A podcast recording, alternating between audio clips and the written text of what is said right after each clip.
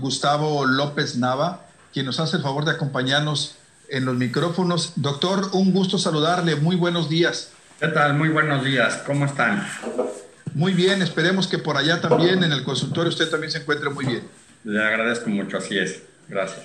Doctor, sin duda una palabra que ahorita tiene mucha importancia para toda la humanidad es la palabra esperanza.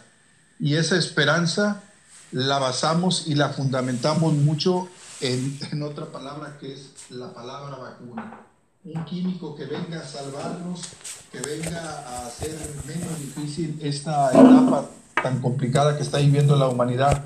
Y ese es nuestro tema el día de hoy. Quisiera yo empezar esta charla preguntándole a usted, en su experiencia personal como doctor, ¿qué significa el que los laboratorios, en este caso AstraZeneca, haya suspendido, supongo yo que momentáneamente, los estudios para la creación de una vacuna en contra del COVID-19. ¿Qué representa? Eh, ¿Es verdaderamente grave o son tropiezos comunes como en cualquier otra carrera? Sí, no, de hecho no tiene nada de particular. Es muy, es muy, muy frecuente que eh, estas situaciones se presenten y más en, un, en un, una vacuna que no es propiamente un fármaco, pero se, su, su, modo de, de, estudio de desarrollo es como si se tratara de un fármaco. Eh, no lo es pero es muy, muy común precisamente en las fases de, iniciales de estudio y también en, en las fases de post-marketing, estar vigilando precisamente cuando un, en este caso una vacuna presenta un eh, efecto colateral serio. El caso que aquí se sucedió es que una mujer en Inglaterra presentó una complicación que se llama mielitis transversa. Sin embargo, una no se puede de entrada asumir o, aseverar más bien que fue por culpa de la, de la em, vacuna, ¿verdad?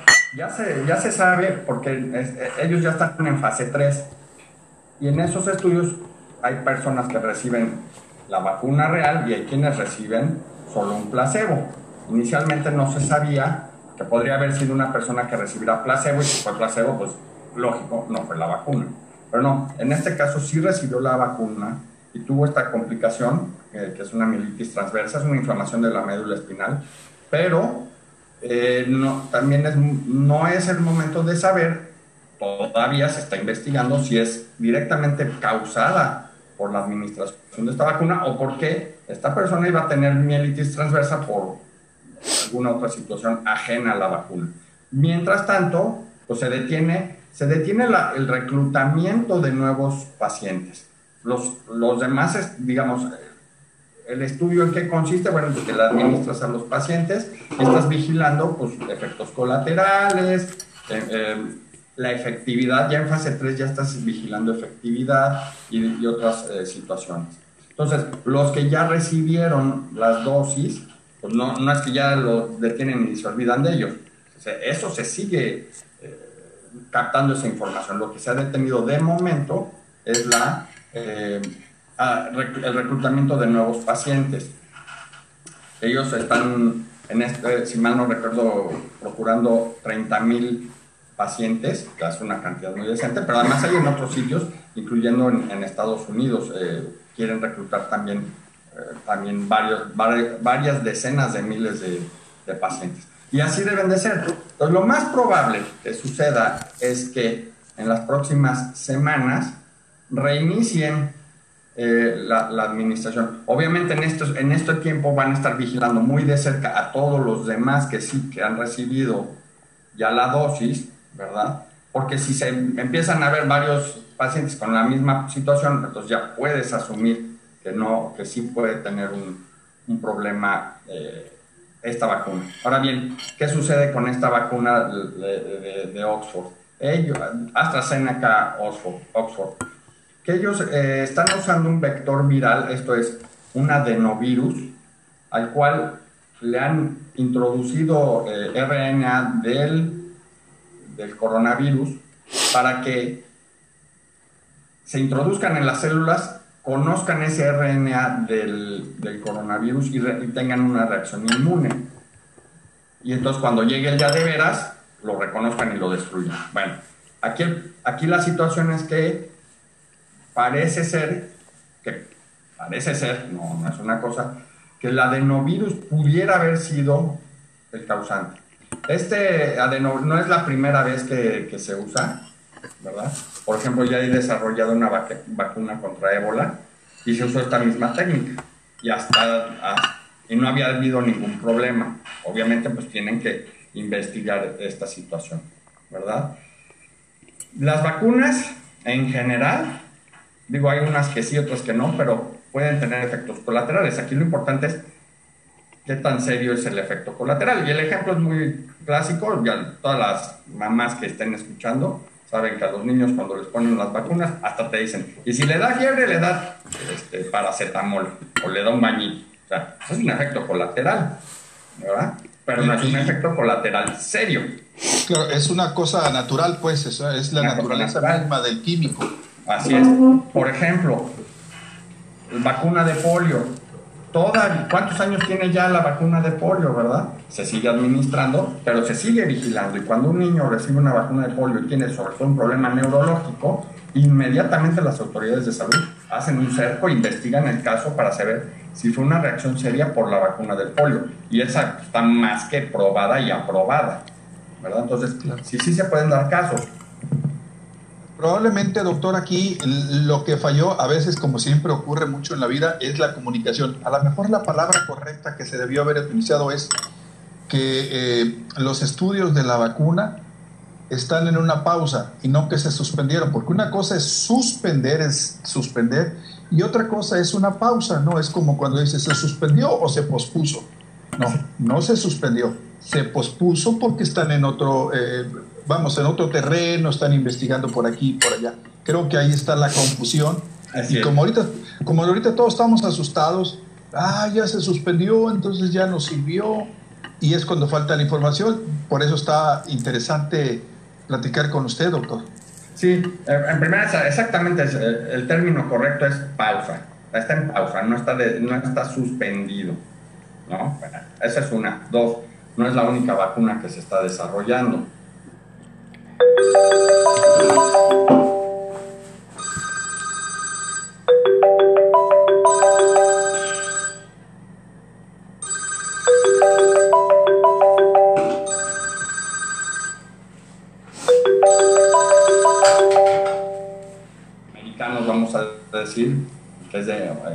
Empresa se llama Moderna, o Moderna, así la comentan ellos, ¿verdad? Que es una tecnología similar, pero ellos no usan un vector viral, usan alguna proteína que lleva ese RNA y que es lo que se inyecta, pero no inyectan un vector viral, no inyectan un virus. Pero ahí además se están probando alrededor de 160 vacunas. O sea, aquí si no es China, Juana o, o sea, opciones hay. Ahora bien, ¿Alguna, tendrá, ¿Alguna tendrá que pegar? ¿Alguna tendrá que pegar? ¿Alguna tendrá que pegar? Sí, por supuesto. Pero además, y, justo ayer lo estaba comentando, muy independiente, digo, sí, es importantísimo la vacuna, pero a los que nos gusta la historia, si recordamos en el siglo XIV, la peste bubónica, yo, yo cuando, pues, antes de saber, yo tenía la idea que esa epidemia había durado, no sé, 20, 30, 40 años, ¿no? Esa imaginación yo tenía. No, duró cuatro años. Claro, en cuatro años mató 200 millones de personas, es una cosa espeluznante. Pero no había ningún conocimiento científico y, por supuesto, no había ni tratamiento ni vacunas. Y aún así duró cuatro años. Digo, murió una cantidad espeluznante de personas, pero se detuvo. A lo que voy, aún sin vacuna, aún sin vacuna esto no va a durar para siempre vamos, hablando de la esperanza. Eh, claro, se le está invirtiendo mucha cantidad de dinero y de energía y de tiempo para desarrollar una vacuna y obviamente eh, acortar esta, esta, eh, esta pandemia y por supuesto limitar sus daños y las muertes. Yo creo que mucho sucedió, y inclusive a mí, cuando esto empezaba, que, teníamos la esperanza que por ahorita, eh, por estas fechas de septiembre, octubre, hubiera ya una vacuna circulando. La realidad es que no, mm, bueno, eso todos lo, estamos viendo, no, no va a ser, así, pero además era ilógico, la verdad es que era una falsa esperanza decir que para septiembre íbamos a, a, tener ya una vacuna. Normalmente una vacuna para que se desarrolle tardan de 5 a 15 o 20 años en sacar una vacuna. Por todos esos estudios, y si presentan un problema, la pausan y le siguen y pues muy tardado. Aquí bueno, van a velocidades insólitas, ¿no? Pero siendo muy realistas, una vacuna bien probada que, demuestre su efectividad, yo creo que no va a ser antes del año que sigue. en el mejor de los casos, a principios de año. ¿Por qué? Porque lo estamos viendo, por ejemplo, ahorita se presenta un problema serio, lo pausan, lo investigan, bueno, vamos a seguir adelante. No se ha presentado más nada, bueno, se vuelve a presentar otro entonces tienen que ir avanzando poco a poco. Ahora, yo creo que es bueno que, que, que sí se dé a conocer esta información. ¿Por qué? Porque a mí, por ejemplo, como médico, me dice que están tomando las cosas en serio y tomando los pasos en serio. Quiere decir esto entonces, doctor, eh, que nosotros, seres humanos, los ciudadanos, pues no debemos descifrar todas nuestras esperanzas en una vacuna sí hay que esperarla con mucho ánimo, con mucha esperanza, perdón la redundancia, eh, pero tampoco estar así, no, pues pasado mañana ya está lista la vacuna y todo resuelto, no. Este es un asunto, y, ahí es donde yo le quiero pedir por favor que usted nos dé luz sobre ese tema. Aquí es un asunto, pues primero, de no pensar que la vacuna es la solución total, sino que hay otras cosas que nosotros como, como personas tenemos que hacer. Así es correcto. Y de hecho, o ya las estamos haciendo o los las deberíamos de estar haciendo. El famoso distanciamiento social, el uso del cubrebocas, la higiene de las manos, esto, pues evitar las aglomeraciones. Todo eso es tan efectivo como una vacuna, ¿verdad? Y mientras no la haya, pues es que hay que seguirlo haciendo. Eso por un lado. Por otro lado, una, que, se apruebe una vacuna no quiere decir que ya está resuelto el problema. En primer lugar, en Estados Unidos van a aprobar una vacuna que demuestre que, que detiene o impide el 50% de los casos o más. Entonces, si detiene el 51%, pues quiere decir que todavía hay un 49% de posibilidades de que sí te enfermes, ¿verdad? No, es una absoluta protección, es la disminución de la, de la probabilidad de que te enfermes. Ese es uno. Y dos, vamos a suponer que sí, que para el día siguiente del grito, ya está la vacuna, ah, papas, vamos a ponérnosla. Te la ponen, no, no, no quiere decir que en cuanto sales del consultorio ya eres inmune. No, hay que esperar varias semanas, ¿verdad? Para saber, para, aún cuando esté demostrada que sirve y todo, para saber que tienes anticuerpos que te van a servir. O sea, te la pones todavía los siguientes 15, 3 semanas, 4 semanas, te puedes enfermar, porque no, es, no eres inmune todavía. Entonces, hay que seguirse cuidando. Ahora bien, pues la higiene siempre es lo principal, ¿no? Vamos a compararlo, digo, con Japón. Ellos, esto, llevan unas medidas de higiene de toda la vida, pues la cantidad de casos que ellos tienen es mucho menor. Y es una población donde ellos viven, ahora sí que no hay, no hay espacio, sí tienen que estar pegados unos a otros, pero por ejemplo el uso de cubrebocas es muy, muy, muy común de toda la vida. No se saludan de mano, ellos hacen sus reverencias, ¿verdad? Y todo ese tipo de situaciones, y vemos la diferencia los latinoamericanos, los latinos somos más apapachadores y eso, va a tener que cambiar. Va a, Hasta va a haber otras pandemias más adelante. ¿Cuáles? No sabemos. Doctor, y en esta carrera, en esta carrera de varios países y de varios laboratorios, que son varios, como usted dice, em, supongo que obviamente hay interés económico. Si cada quien dice, no, hay que sacarla primero porque nosotros nos llevamos la primicia, ¿no? Es, eh, nos llevamos la primicia para cobrar primero. En esta carrera eh, que, que, está, que se está llevando a cabo ahorita, usted con todos los conocimientos, y supongo que lee mucho y, lee, y, ve televisión y, estudia por aquí, eh, ¿usted cree que, que esta, la de AstraZeneca y Oxford, sea de las primeras o van muy adelantados los rusos? No, bueno, a ver, ese es un buen tema. Este, como digo, la de AstraZeneca y la de Oxford son van adelantadas, hay otras que también van en fases similares, pero estas son las que más. La de los rusos, hay que decirlo, no se tiene información suficiente. Apenas el 4 de septiembre publicaron los datos de la fase 1 y 2. En, están haciendo fase 3, o sea, no, esa fue un, como dirían, un stunt publicitario, porque cuando Putin anunció que además le puso el nombre Sputnik 5, ni siquiera habían empezado los estudios de fase 3, ni siquiera. Entonces, y que y ya la habían aprobado. Si aquí con un caso de mietitis transversa, dijeron, espérame, ya no sabemos. Y la anunció, cuando la anunció, no había nada publicado de resultados, nada. Como le digo, el 4 de septiembre apenas salieron los resultados de ellos, de estudios que son muy chicos, porque fase 1 y fase 2 son estudios relativamente chicos. Estamos hablando de cuando muchos cientos de pacientes, no miles.